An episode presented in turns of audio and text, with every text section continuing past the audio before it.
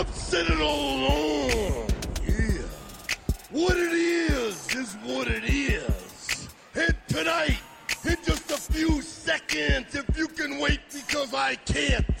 What it is, what it is, what it is, what it is.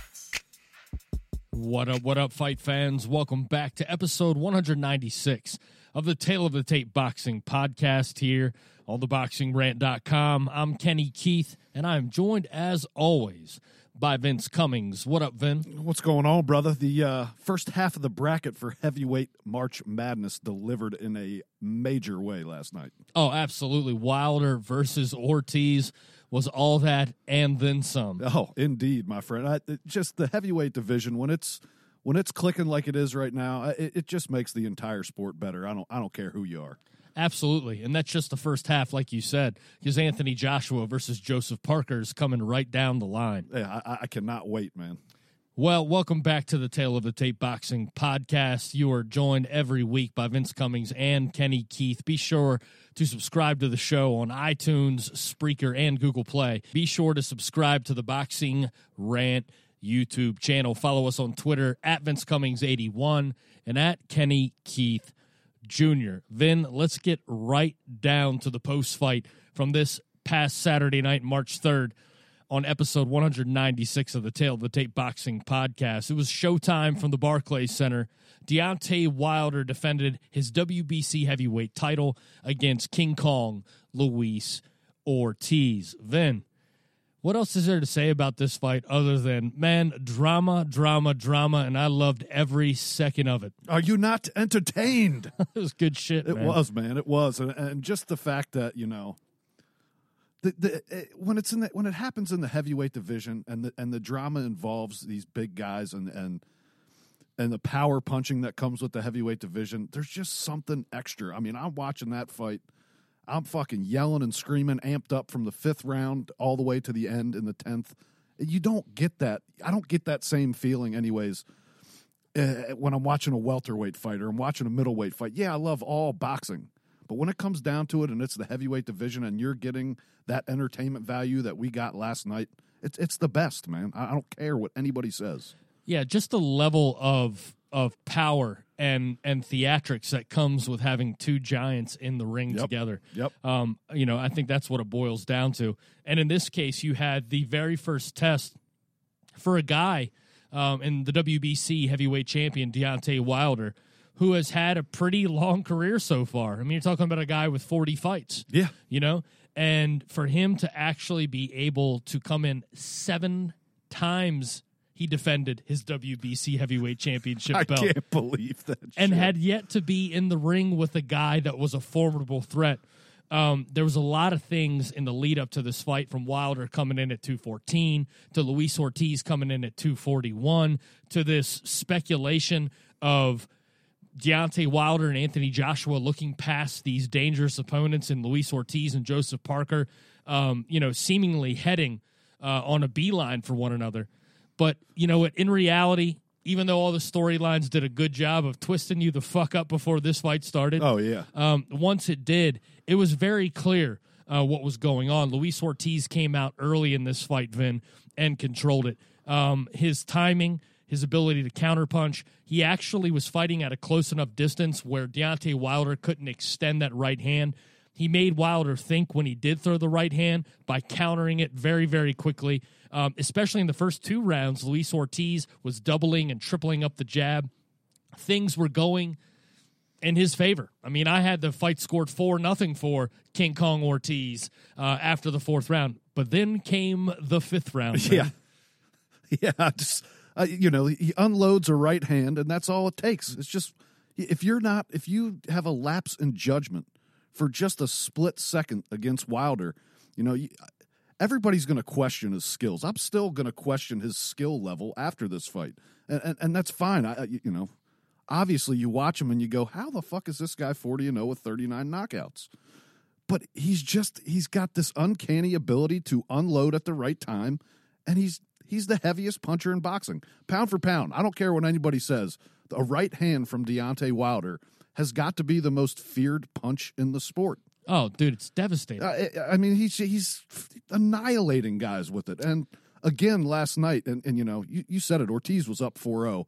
You know those those cards from the judges coming out after that fight are complete fucking. oh, they were garbage. How do you give Wilder two of the first four rounds when he might have thrown 25 punches in the first four rounds? Maybe. Uh, you know, the, the southpaw style of Ortiz kind of hindered uh, Wilder's ability to use his jab to kind of control distance like he normally does.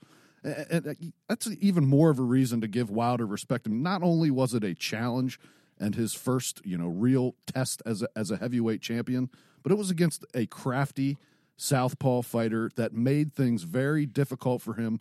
He didn't get frustrated. He stayed patient, and when the time came, he unloaded and landed the shot when he needed to land it. Yeah, and and and honestly, I mean, even though this thing ended up going into the tenth round, um, you know, if if that right hand in the fifth round didn't land as late in the round as it did, um, I think Ortiz was in deep trouble. He got saved by the bell at the Oh. end of the fifth, and he was able to recover. And he came in and he looked really, really sharp. And then the seventh round, I mean, Luis Ortiz had um, yeah, Deontay Wilder on the ropes, literally throwing multi punch combinations, landing you know huge shots mixed in. Wilder's ability to uh, survive the seventh round, which was a clear 10 8 round for Luis Ortiz, evening out that knockdown that he suffered in the fifth round.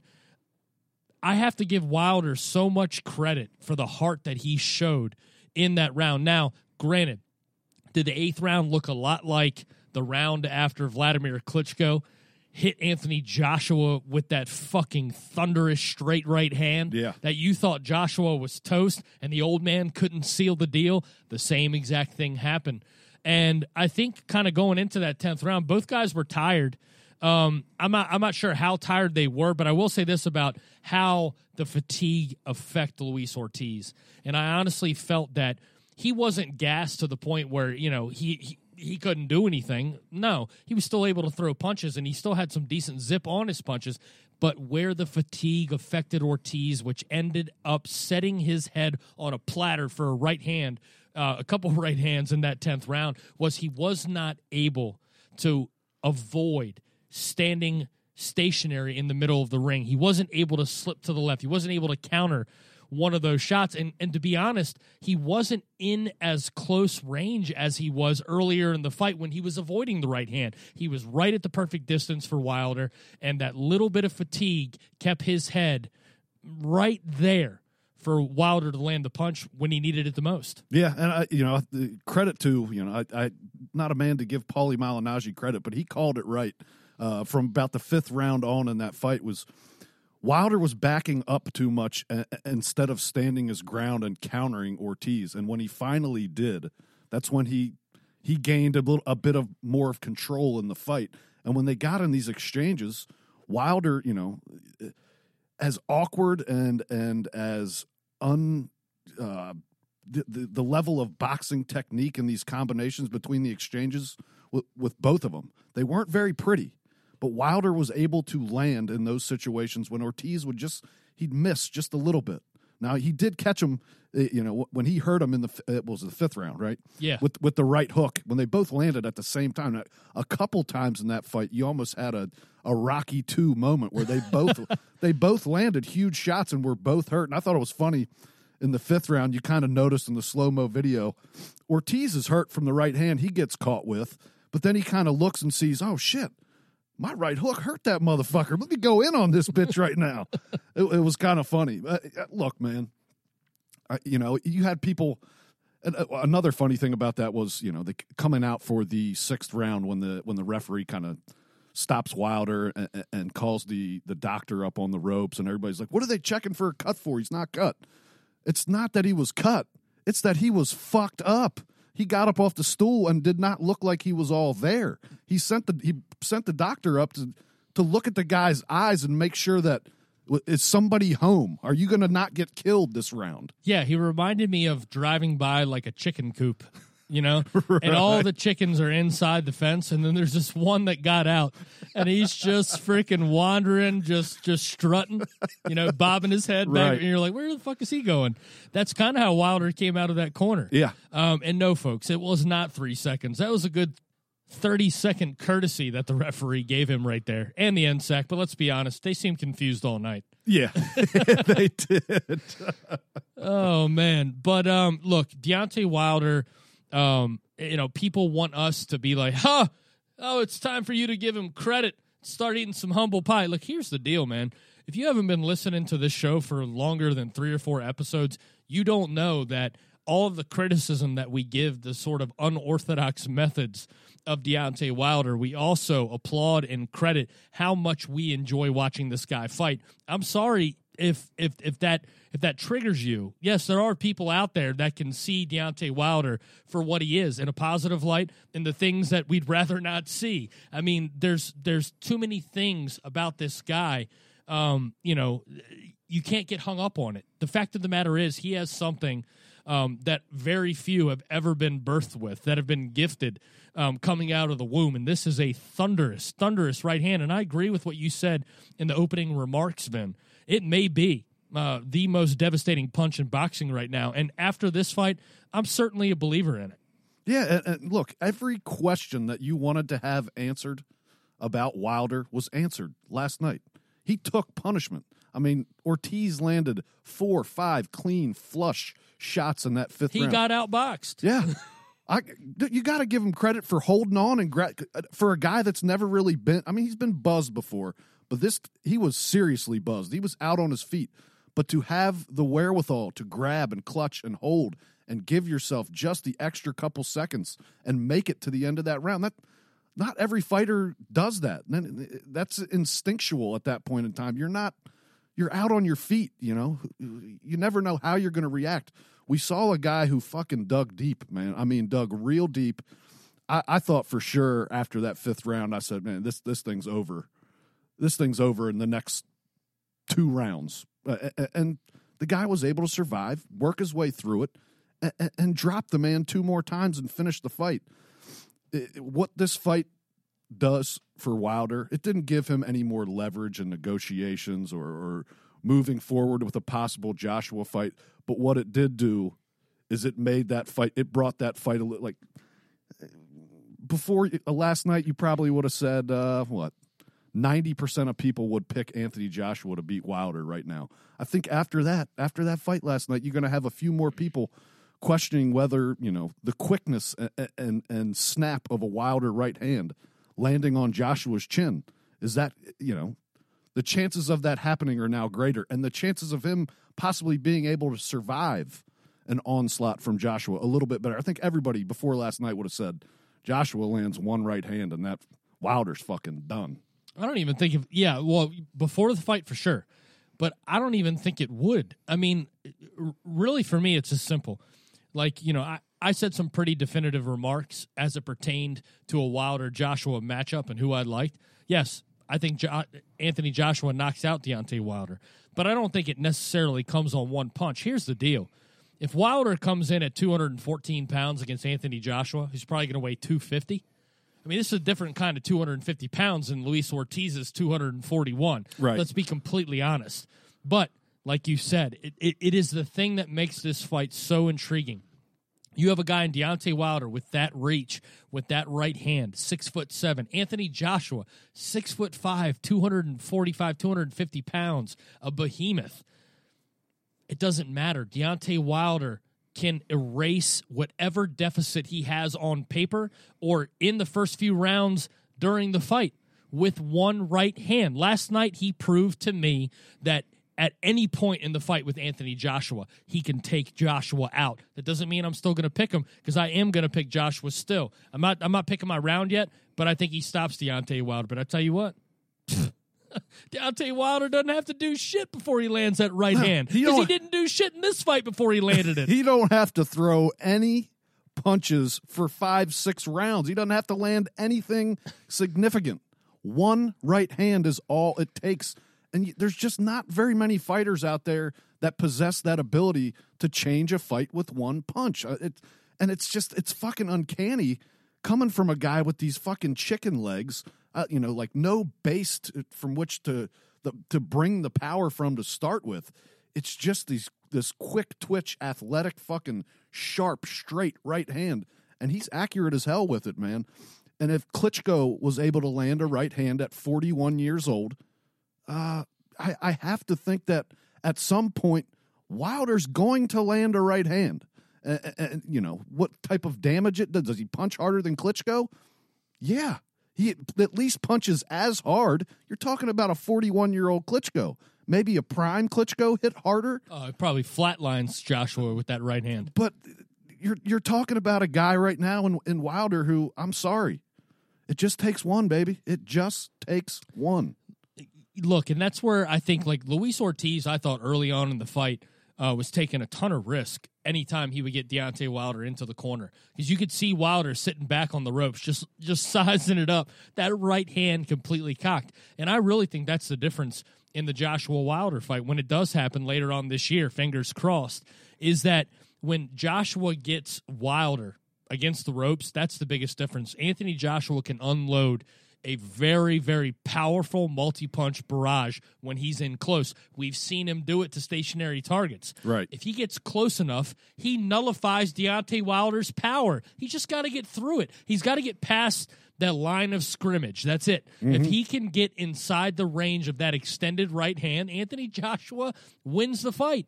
Yeah, uh, look, I'm not I'm not going to sit here and argue with anybody as to whether Joshua wins. I, I would pick him right now to win that fight. Um, I just think it, the fight became a lot more interesting after last night that these questions have been answered. Where's the fight happen, Vin? People say it has to happen in Vegas. People say it should be in the UK. I, dude, I, it, it happens wherever the most money is. And I think that goes for, you know, whether Joshua's the A side or not. If Vegas puts up the cash, Eddie Hearn and Anthony Joshua will come over here and make the fight. And it's not like they're at some serious disadvantage in Vegas if they go. Wilder's not established Vegas fighter. He doesn't have a huge fan base. The UK fans will fucking travel in hordes over here to see that fight. There will be more Anthony Joshua fans in any arena in the United States than there would be Deontay Wilder fans. Either way, is it probably going to end up at Wembley Stadium and in the UK? Sure, that I guess that makes the most sense. And, Wilder's calling the shots, obviously. Um, excuse me, Joshua's calling the shots in these negotiations. So if he wants it there, he gets it there. I'm kind of interested to see how these negotiations go. And, and you know, you had Shelly Finkel last night after the uh, fight come up and and read a little email that he had from Eddie Hearn from back in November about you know preliminary numbers and negotiations and gain profit and loss talk and having the fight in the UK and Las Vegas and Finkel basically at the end of reading this email was like, "We haven't heard one word from them since this email." He's like, he said they have no desire to make this fight right now. He's, I'm not going to say they're ducking us, but they have no interest in making this fight, and, and apparently they're they're ready to do it right now. And Finkel made it very clear that uh, this is what we want next. We don't want anything else. But you hear Eddie Hearn talking about Jarrell Miller, and then you've got uh, Tyson Fury. He's coming back, Ken. The mark is back. He's going to slag all these weak cunts.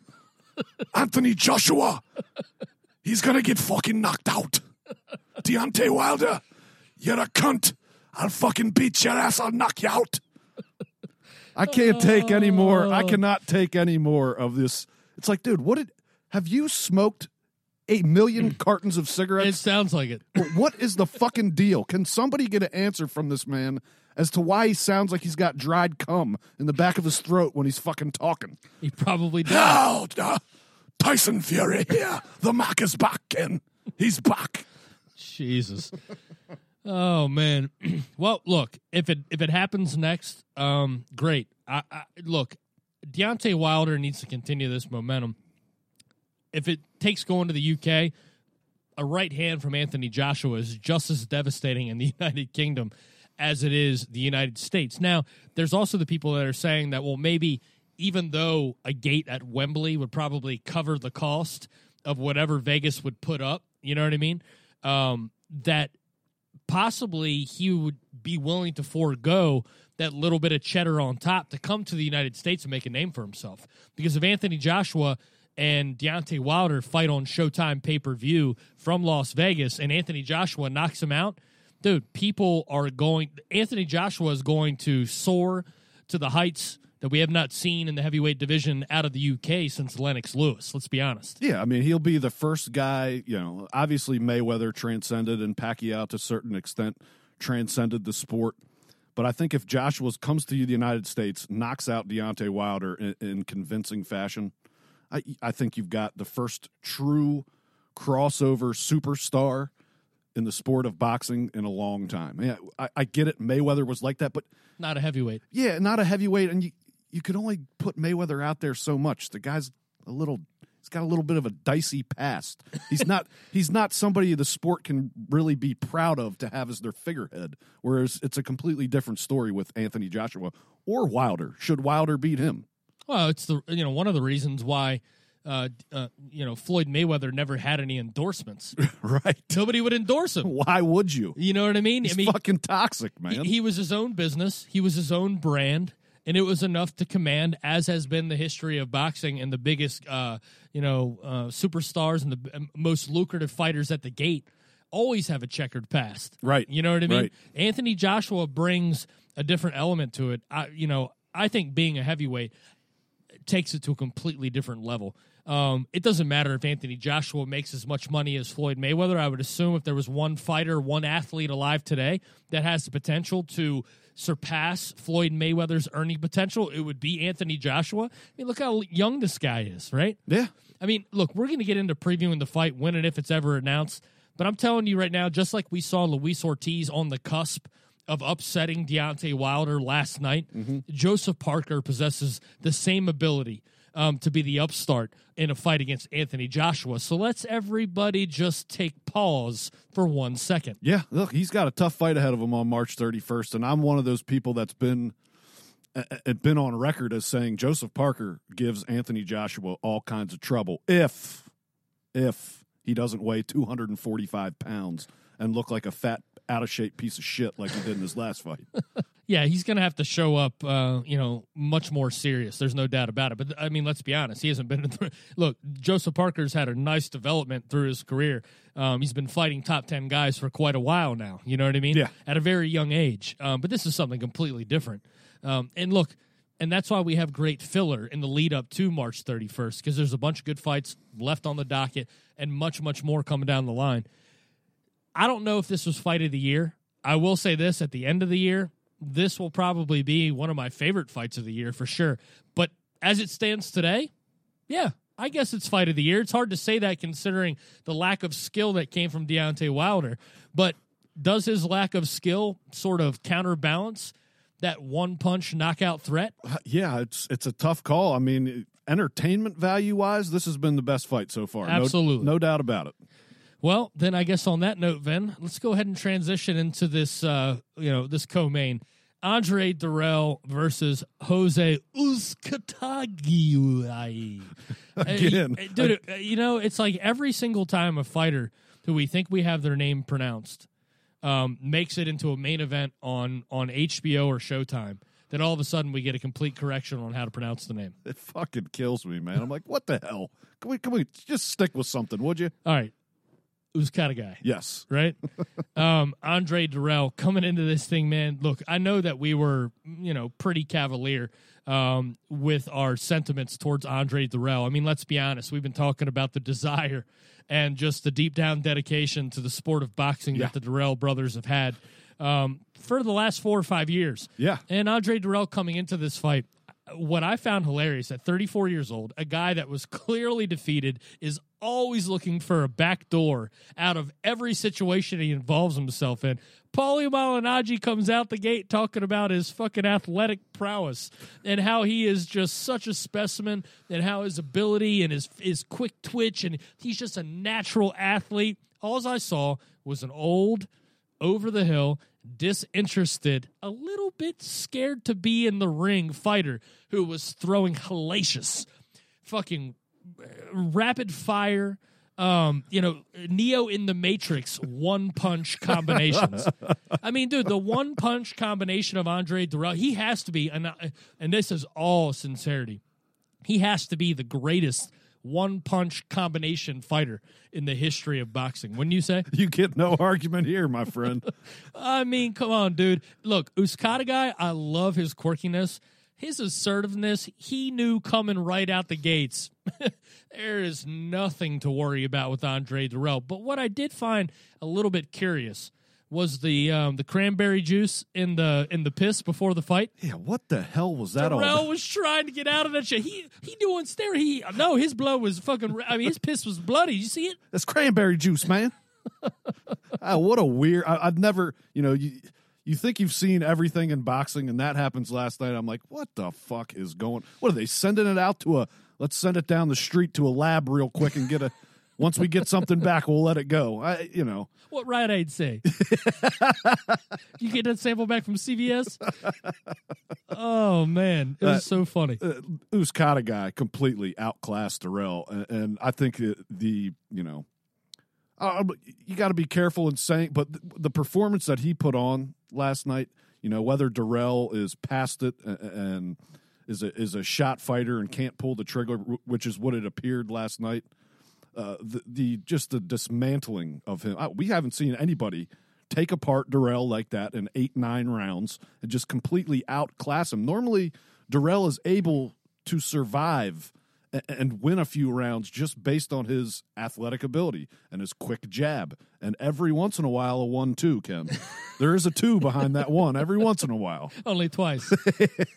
And, and last night, he just uh, he took his heart, dude. yeah, You know, it's over for him at the top level. it is. It is, and it has been since uh, Froch put a hurting on him. Yeah, yeah, it's true, man. Um, Andre Dirrell versus Jose Uzcategui. I can guarantee you the finalists at the World Boxing Super Series 168 tournament are glad that this feller ain't involved. Could you imagine if Gilberto Ramirez, Jose Uzcategui, and David Benavidez were in this tournament? I mean, dude, not only would it have made the tournament much deeper in the pool of fighters, but jeez, Yeah. George Groves, Chris Eubank, Callum Smith, dude, I They would have been would've- first first round eliminated. eliminated. Yes, all, all three of them are, are clearly the top three at 168. And last night, Uzcategui made it clear that he is a player up there. And I think a fight with him or Ramirez or Benavidez is a. I mean, that's a fucking showstopper right there. That's a that's a great fight. Well, it's time to bid farewell to uh, one Andre Dirrell. Yeah. See ya. Uh, time to switch gears from Showtime um, to the dueling fight cards in New York City. It was on HBO Madison Square Garden Theater. Sergey Kovalev defended his WBO 175 pound title against Igor Mikhalkin. Dmitry Bivol versus Sullivan Barrera for the WBA light heavyweight title. Um, the Krusher back in action against Igor Mikhalkin. Vin, I think it's pretty simple. Mikhalkin didn't have any power.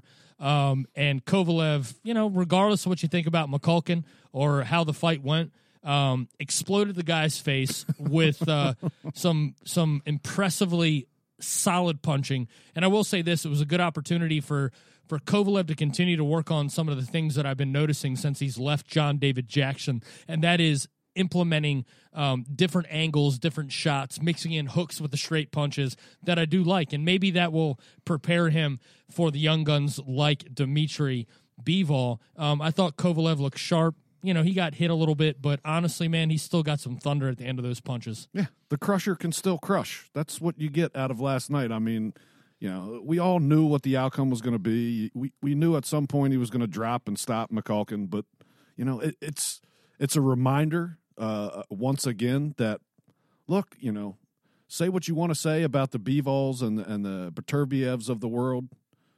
Right now, on paper, Kovalev still the best at 175 pounds. Period. And he reiterated it last night to everybody. You know, I, I say what you want. You know about the Ward fights and, and and what's happened in his career over the last two years. The guy is still the best at light heavyweight. Period. You know, I, you know, regardless if you put stock into pound for pound ratings or not, dude, Ring Magazine still has the Krusher ranked number fourth pound for pound in the world. Do they really? Yeah, absolutely. Well, we know uh, some of the members of the voters on that staff. We got to you got to take that with a grain of salt, sir. Well, yeah, that's true. But even so, I think he's still number four. I'm just trying to fucking reaffirm what I was feeling, Vin. Those are my feelings. I got you, buddy. Okay. um, so yeah, the Krusher does the deal. Um, defends the WBO light heavyweight championship. We'll get back to the Krusher in a minute. In the co-feature, it was another 175 pound contest: Dimitri Bivol versus Sullivan Barrera, as Bivol defended his WBA light heavyweight title. Vince, for me in this fight, it was very. Um, it was a surgical performance by Dimitry Bivol. Yeah, uh, th- this kid's skill level is impressive, and his ability to kind of the way he's able to work in and out of range and punch and get out and get back in, and his timing at doing that. It it it's kind of Kovalev esque at times, but I think he's a little bit more of a pure puncher, and a you know he, he's not as doesn't work in quite as straight a lines as Kovalev does it at some at, at points in fights.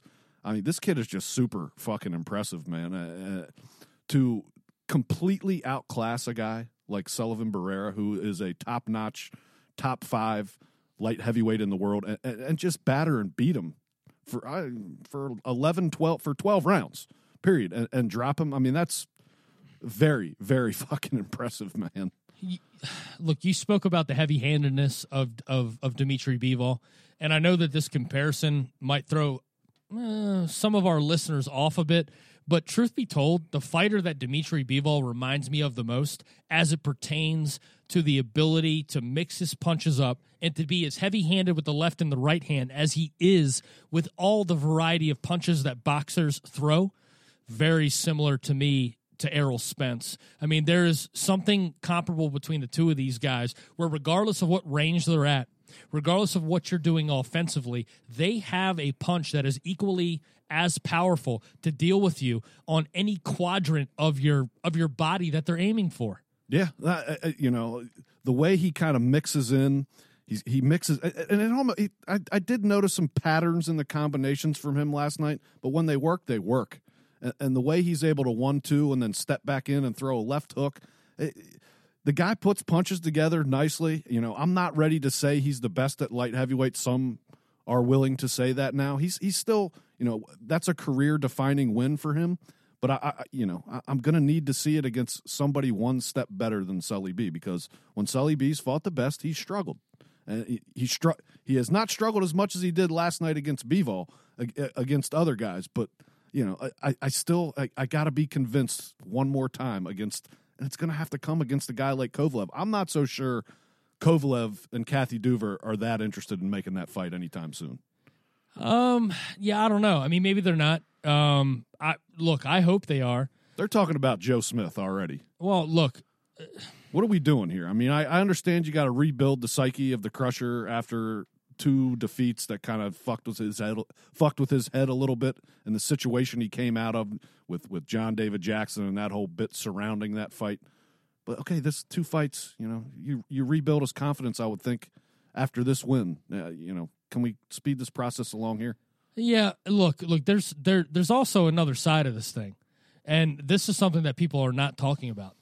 That before this card was made, the original headliner for this card was Sergey Kovalev versus Sullivan Barrera, and Barrera turned the fight down and took the Bivol fight for less money, which is very strange. So, so that there's something to be said there, okay? Because as impressive as Bivol has looked, okay, as it, you know, as well put together as he is, and as as heavy handed as he is, why didn't Barrera take the fight where he could make the most money if Kovalev is as vulnerable as they say? There's something to be said about the fact that Bivol, and, and no disrespect to Sullivan Barrera, because I think he's great, Bivol has never been in the ring with a guy who can punch like Sergey Kovalev. And that's the thing. You can look as heavy-handed and impressive and well put together as as can be. One of those straight right hands comes right down the middle of the pipe when you're coming in aggressive like that. I'm sorry. It's lights out. There's something to be said about why Sullivan Barrera turned down the Kovalev. And I don't want to fight in the main event. Give me this guy who's perceived to be the most dangerous. Yeah, uh, very very odd decision, you know especially financially. I, I, I just don't get it in my eyes, I have to be thinking that Barrera thought I can beat this kid and I'll fight Kovalev next for bigger money. That hey, that had to be the thinking. It's wishful uh, thinking. They, they, misjudged that one big time, big time. Oh man! Look, uh, to be continued. Um, we'll see what happens with the 175 pound division. Uh, uh, Artur Beterbiev has flown the coops. He has escaped prison. Yeah. Um, he is out of the PBC and is signed with uh, old Honest Bob over at Top Rank. Yeah, but he's got some issues to settle in court before anything fucking happens. I, there's there's nothing on the fr- uh, horizon for him right now. Settle Schmedelvin. um, all right, so that'll do it from the MSG Theater, New York, New York, March 3rd on HBO. And actually, um, one last note before we get into uh, um, you know the second half of this show, Vin. I just it has to be said. This has been the common topic on all the boxing podcasts, and it's just been gaining momentum in the Twitterverse. Let me ask you one question: Mm-hmm. What the fuck are Peter Nelson and Max Kellerman up to? All I envision is like a bed that's like three times the size of a king size bed, right? With some kind of like royal tapestry hanging over it, silk sheets. You know what I mean? And and and the camera zooms in, and underneath the silk sheets, you see you know uh, bodies and, and and and limbs moving around, and you think, oh oh, this is about to get good. They're about to pull back the sheets, and then they do. And as they pull back the sheets, you see Peter Nelson and Max Kellerman, one on each side of Andre Ward. It's gotten so fucking bad, man. Max, it's like, hey, guy, you know, you get up in the ring and your first fucking question to Kovalev after the fight is, would you want a trilogy with Andre Ward? Is he fucking lost? He is. I, I, I he just cannot help but interject his fucking gay lover into the conversation and into every conversation. It could be a fucking featherweight fight. Somehow, Andre Ward will break its way into the conversation of he's kind of uh, this guy dominates the division the way Andre Ward did. He's a special fighter like Andre Ward is. Shut the fuck up already, please. Dude, it was it was so hard to deal with listening to this last night. I usually mute it, but I really needed to see like at what level this thing has has grown. Um I think Max Kellerman is completely and utterly lost, and he's lost the fucking audience because, unfortunate for him, the boxing community is small enough. and let's be honest, HBO's boxing community is getting smaller and smaller Yeah. every fucking day, right? Yep. So the people that are still that still have their HBO subscriptions that that that just subscribe for boxing, that number has dwindled big time because the the amount of fights that HBO has put out has dwindled so much. People have canceled their subscriptions. So those that are still dialed in are the most diehard. They're guys like you and I that don't just have HBO for Game of Thrones, but they have it specifically for boxing. And now, since that's the only audience that old fucking Pete the Poet and his fucking and his boy toy Max Kellerman have left, dude, it's gotten to the point where it's almost like they are speaking a completely different language. And you got Lampley in the middle of it, just trying to uh, use his uh, sort of equity he's built in the sport to drown out all of this fucking nonsense that's encroaching on common sense. Max defies all odds. he does. Uh, and look, that whole to me, that whole HBO broadcast team, and I and I will give Andre Ward credit. I actually think as a color man during the fights, he's actually pretty good. It you get you know an inside look, and you get that the knowledge of a boxer who can explain to you exactly what's going on and some small things that you or me may not catch with our eye because we're not professional fighters. But he will point it out. That type of shit's good. But other than that, it seems like the whole fucking HBO boxing, they're just like going through the fucking motions. It's boring, it's bland, it's blah. You know, as much as I Mauro Ranallo with his fucking, you know, his comic book fucking compare he's he's he's using he's he's using his right hand like the hammer of Thor and Ragnaroking him, Ken. Just, you know, that shit is so over the top and gay. But at least it has something to do with the fight. Right. At least there's some emotion there. You know, is it over the top and annoying at times? Absolutely. But don't, I mean, this so fucking, the bland delivery and the bland product that has been HBO. I mean, they are just, dude, they're getting fucking lapped by everybody in boxing. ESPN, Showtime, the WBSS, eh, Box Nation, Sky Sports, and none of these are that great. But HBO has been so fucking bad. Yeah. Um, you know, Max Kellerman is like, you know, a guy on a book tour who's like reciting lines from a book that hasn't been written yet. you know what I mean? He's just like rambling on and on and on, but he has to because his boss, his publisher, Pete Nelson, says stick with the story, the narrative. What we're going to bring back to the sport of boxing is some poetry, some backstory, some narrative. We are going to paint the lives and the loves and the loss of all these fighters into a great epic program. Unfortunately, Pete, while as romantic as that sounds, the truth of the matter is you got you're you're day late and a dollar short. That would have been great when your fucking coffers were filled with a wide range of talented boxers. But now you're trying to implement something that would work well in a world of 200 fighters that are going back and forth in round robin style. But no, you have fewer fighters than HBO has ever had outside of a few marquee names, and all your fights are lopsided mismatches. You sound like the PBC. You have Golden Boy and Eddie Hearn. That's all they have right yes, now. you sound like the PBC. Yeah. It, it, it, your stories don't lead to anything. It's like reading a book that doesn't have an ending. You, it's one of those books where you pick your own ending, Ken, and Max Oh. Max Kellerman guides you through it. Man. well, you know what, man? I am a huge fan of Max Kellerman. Uh, you always have been. Yeah, I've I- always I've always said if there's ever been a guy to fully appreciate what Max Kellerman, you know, gives us as boxing fans, it's been you. Thank you. Thank you. um, look, but the truth is, is that HBO needs to get back to their roots, and that doesn't mean digging up old corpses and, and digging skeletons out of the ground. No, I'm not saying that, but they have to remove Max from the equation. You have the boxing analyst in Andre Ward that is developing nicely, right? This guy has great, uh, you know, perspective on the on on on the sport. Sometimes mix in you know, one or two other. I love Bernard Hopkins, even though he's a promoter for Golden Boy. You know, Roy Jones Jr. Sprinkle these guys in. You get rid of Max and add a legitimate journalist back to the equation. Yeah. You know what I mean? Honesty. Somebody that can tell stories from a perspective of truth and not shilling. Well, good luck with that. You- uh, HBO is just not going to fucking do it. I don't see Kellerman going anywhere. Cool. Yeah, Awesome. strap in, Ken. No. Pete and Max strap on.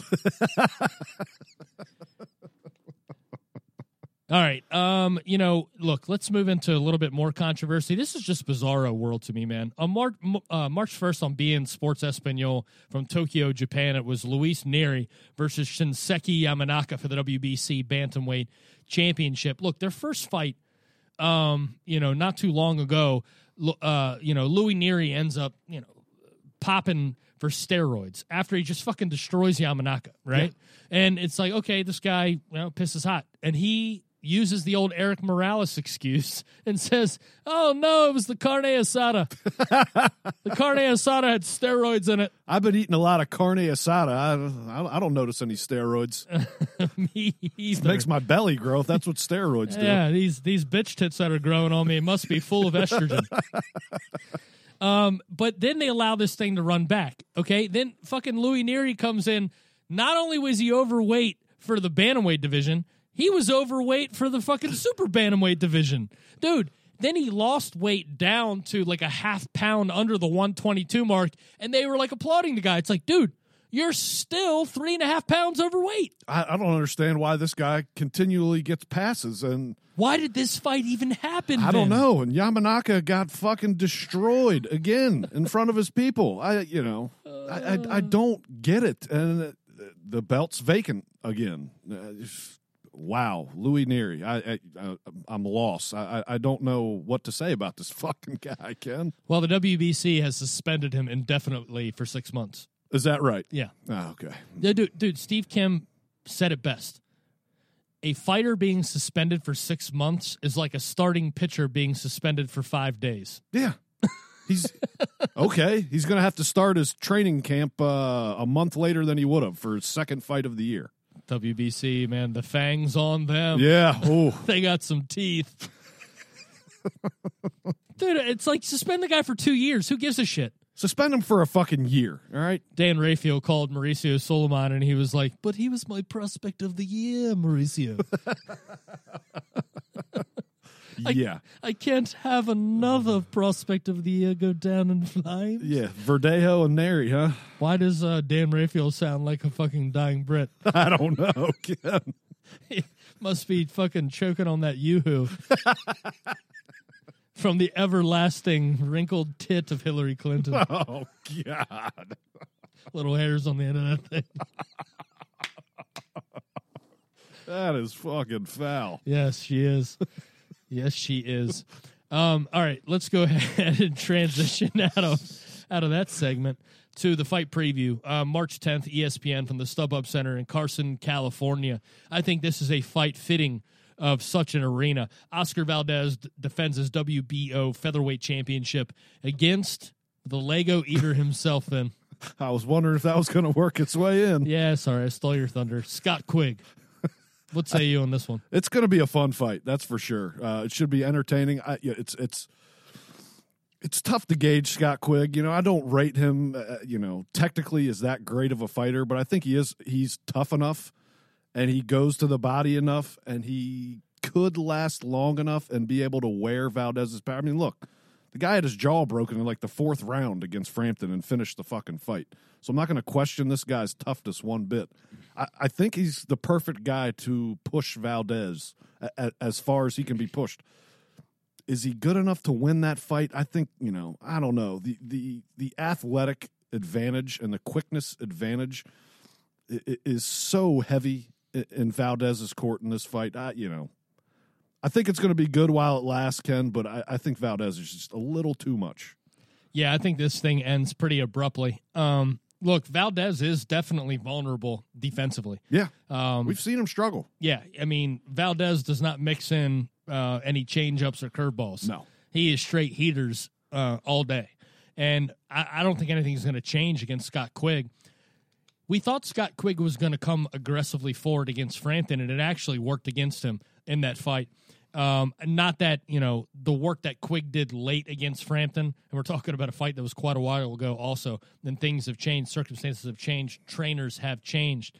Um, but the truth is, is that if Scott Quigg decides to come with what he has to down the middle, then I mean he's not going to come from the side. He's not going to come from an angle No, to try to inflict a little bit of pain and exploit those holes in Oscar Valdez's defense. I think something happens inside the first six rounds where Quigg gets clipped with one of those tiger upper punches that Oscar Valdez throws. If this thing goes deep, I think Valdez pulls it out late. You know, because Valdez's uh, you know conditioning should not be questioned. I don't think Scott Quigg has the power to dispatch of Oscar Valdez unless he makes an epic mistake. Give me Valdez by sixth round knockout. Ooh, ooh. I, I- think he carries a a- very good fight for eight to ten rounds, and he, he kind of uh, towards the end of the fight, you might see him wane a little bit, and Valdez kind of much like it was in the Frampton fight, kind of win the championship rounds. And you may think going to the scorecards, yeah, this is going to be close, but I think at the end of the day, Valdez is going to end up winning eight, seven, eight rounds in this fight, and and do it in a fashion where you know there's no questioning who the better fighter was and who won the fight. Yeah, absolutely. Um, one way or the other, Oscar Valdez is the favorite in this fight for a reason. Yeah. Um, but this could be a huge statement by Scott Quigg if he could upset the apple cart. Oh yeah, I mean, look that division. You know, you got champions that that that hold belts and in kind of all different universes here. Uh, Quigg can can upset the apple cart big time if he if he pulls this off. Um, the same night, Vin, on Showtime, uh, we go to San Antonio, Texas. Mikey Garcia is once again um, warped through space and weight classes um, to the 140 pound division to square off against the IBF junior welterweight champion Sergey Lipinets. This fight delayed for a little while, injury by Lipinets. They say he's 100% healthy. Mikey Garcia, I'm not sure what he's doing. I'm not sure what plan he's on. He may think that he's on the Mayweather plan. He's going back down to 135 after this, Ken. cool.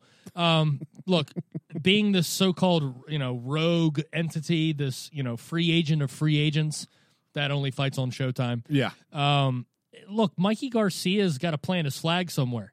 Um, going after guys that diehard boxing fans recognize to be exciting and have a potential future, like Sergey Lipinets, that ain't going to get you to the stratosphere that you're reaching for. No, no. I mean, look, it- to me, it appears to the you know the outsider looking in that oh, it's kind of strange. You moved up from 135 when he's got a huge fight with either Linares or Lomachenko that he can make for way more money. He ducking Vin. uh, you know what what exactly is the game plan here? Because a win against Lipinets does nothing for you. I mean, dude, Sergey Lipinets has literally had 53 total fights in his fucking career, including 40 amateur fights, 35 and 5 as an amateur, and 13 pro fights. Mikey Garcia is going to completely outclass Lipinets. Is Lipinets a fun fighter? He's got a decent skill set. He's he, he he's enter, he provides an entertainment value with his style, Sure. but he is going to be fucking outclassed beyond belief. This will be a mercy mercy stoppage at some point because Garcia will pick Lipinets apart. Well, I mean, I guess Mikey Garcia could stay at 140 pounds for a while. Doesn't seem to be any uh, concerning threats on the horizon at that weight class. I mean, you got Josh Taylor, you got Jose Ramirez. Um, yeah, there's not much at 140 right now. You got Prograis and he'll fight, he'll fight Prograis next. He'll fight the winner of that fight. Yeah, uh, uh, and look, you know, Prograis's a good fighter, and Dongo's completely overrated. in my, Prograis does not have the skill to even step in the same ring with Mikey Garcia. so He's explosive and, and athletic. to me, and, and probably to you, I would think now as we're talking through this, it, it, it just looks like he picked the easiest division where he could quickly unify if he wants to. Cool. Awesome. thanks for thanks for fucking being a warrior, Mikey. Yeah. Yeah. Staying a night and heading on to the next town. That's what Mikey Garcia is doing. Maybe Josh Taylor gets him, Ken. Maybe Josh Taylor looked good this weekend. He did. He did. You know? Always. Well, look, as a replacement fighter, Whatever. he did what he was supposed to do. The skill level is clear as day when you watch the kid fight. And I agree with you. The skill level will be as clear as day when we watch Mikey Garcia versus Sergey Yeah, it's going to be a mercy stoppage, Yeah, man. yeah. Give me a fifth round knockout in this one. Pick your round. I don't care when it is. Oh man! Hey, uh, before we head out on 196, Ben, got a question for you. yeah, Did you see the face-off um, between Canelo and Triple G? I did. Is it me or is Canelo's hat size growing at a more profound rate than Barry Bonds? Well, my hat size is growing too, Ken. But uh, uh You're 36 years old, Ben. yeah, and I'm getting fatter, so you know that tends to happen. Yeah, yeah. My head was much smaller when I was 26 years old. You know, I look. I didn't. I didn't pay enough attention might to. have The, been the quaff. I would not be fucking surprised, man. I mean, to me, we've we've talked about it before on this show. Yeah, is it a clean sport or is it starting to be a clean sport? I guess so, kinda. If you know, Ask Gabe, you, if you're only going to test a fighter for eight weeks leading into the fight and he only fights twice a year, boy, that sure leaves about eight months of time where they're not being tested. What was Canelo doing for the two months he went MIA after the first fight, Ben? Uh, he was down in Mexico, Ken. Know, Eating steak. Uh, look, man, I, I just like rabble rousing, Ben. That's why I asked the question. I, I- I can't say one way or the other, buddy. I, it would not fucking surprise me one bit if, if Canelo's been on a stringent program of HGH. A stringent program of syringes. um, yeah, I don't know either, man. But I tell you what, I, I, look, I think it was, you know, he's got a beard now. Uh, you know, it's his new style. He's going with the, um, it's kind of the half-ass uh, hipster look. You know, he's not willing to go like all in. He'll just grow that little fucking chin strap beard from 1994. you know, yeah. but now he's got the quaff, and it's looking like a fucking cinnamon rooster, dude. I mean, dude, it is. It's he looks like fucking scary spice. Oh, the cinnamon fucking rooster. I love it. Yeah, yeah. Gallo Canelo, I love it. Um, look, man, I'm looking forward to that fight, and I'm glad that there are fights like Oscar Valdez, Scott Quigg, Mikey Garcia uh, coming back to the ring, and that heavyweight contest we saw last night.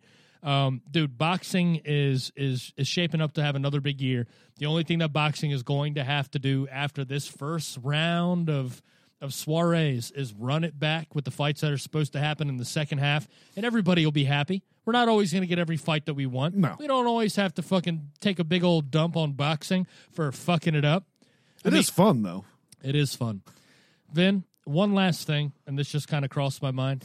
Um, I'm honestly, I don't even like. I, I'm at a loss for words. Like the the utter shock that came over me today um, when I heard that Omar Figueroa uh, pulled out of his fight with Adrien Broner. I mean, uh, dude, to me, that right there kind of brings the rain cloud and puts it right back on boxing's future. Yeah, I mean that, that fight was signed, sealed, and delivered. I thought. Who knew, Ken? There was there was no chance. Uh, you know, two guys as as you know straight edged and uh, uh, as these two. You're telling me that we're not getting this fight? Dude, it was hashtag me too versus hashtag pour me another.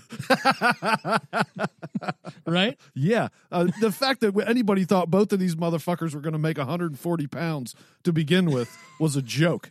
I mean, this should have just been a floating scale, Yeah. anywhere from 140 to 150. We think maybe they might make it. Yeah. Yeah. They're like, what weight class should we put this at? Well, I think Brown fought at 140 one day. Remember that? Fucking Broner and Figueroa. What a fucking just sideshow clown fight that was. I'm, I'm as just as as, as uh, big of a sideshow as that fight is. Oh, it would have been a fun fucking night of boxing. Dude, just mount the cameras on the fucking fences at the state penitentiary. You know what I mean? Let them out for fucking recess for an hour and just let them fucking brawl. Be like uh, Johnny Cash's album at, at Folsom Prison, right? You just let them two fight. I'm imagining more like that Hell in the Cell with Mankind and Undertaker. Throwing each other into the barbed wire. Fucking Figueroa is drunk as shit from the moonshine he's been brewing in his toilet in his cell. Broner walking all bow legged from the pounding he took the night before.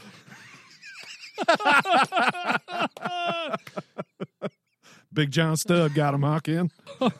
Oh, Big John Studd will get you. He separates you, buddy. Separation anxiety, man. I tell you what, that's what I'm going to have that this fight is not happening, then. Yeah. Biggest disappointment of 2018. It's all downhill It's from ruined. here. Ruined. Gosh, the one fight I was looking forward to. All right, Vin, let's get out of here on episode 196. Um, Got to say, Deontay Wilder deserves all the props in the world. And I tell you what, man, I didn't think he had it in him. No, no, and he proved it on Saturday night. Uh, I will not second guess the man anymore. No, and looking forward to what lay ahead. Just hopefully they don't, you know, put him in a holding pattern and start rerunning. Charles Martin was warming up in the bullpen the other night. They're just waiting there. The Team Wilder had their fingers crossed. They're like, man, hope, hopefully Louis Ortiz's blood pressure medication didn't kick in today. fucking Charles was ready to rock. Oh, was he? Yes, he was brought in for a fill-in fight. He was warming up because Luis Ortiz's blood pressure was so high when they tested it before the fight. Are you fucking kidding me? I did not see that. Being dead serious. Holy shit. we we had fucking cranberry juice and piss, and we almost had Prince Charles because of blood pressure. I walked to earth like a god. No mo. No mo. Ah, good shit. Um, 196, another one in the uh, in the bank, Vin. Creeping towards 200 there, my friend. Yes, we are. I haven't even looked forward to see which uh, episode 200 will be on.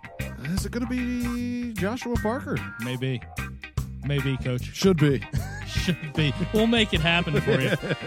Thanks to all of you for tuning in to episode 196 of the Tale of the Tape Boxing Podcast here on the boxingrant.com. I'm Kenny Keith, and I'm joined as always by Vince Cummings. Follow us on Twitter at Kenny Keith Jr. and at Vince Cummings 81. And be sure to subscribe to the show on iTunes, Spreaker, and Google Play. And be sure to subscribe to the Boxing Rant YouTube channel today. We'll be back next week with 197th episode of the Tale of the Tape with a post fight of Oscar Valdez versus Scott Quigg and Mikey Garcia versus Sergey Lipinets. So until next week, we appreciate all of you tuning in to the Tale of the Tape Boxing Podcast here on the boxingrant.com.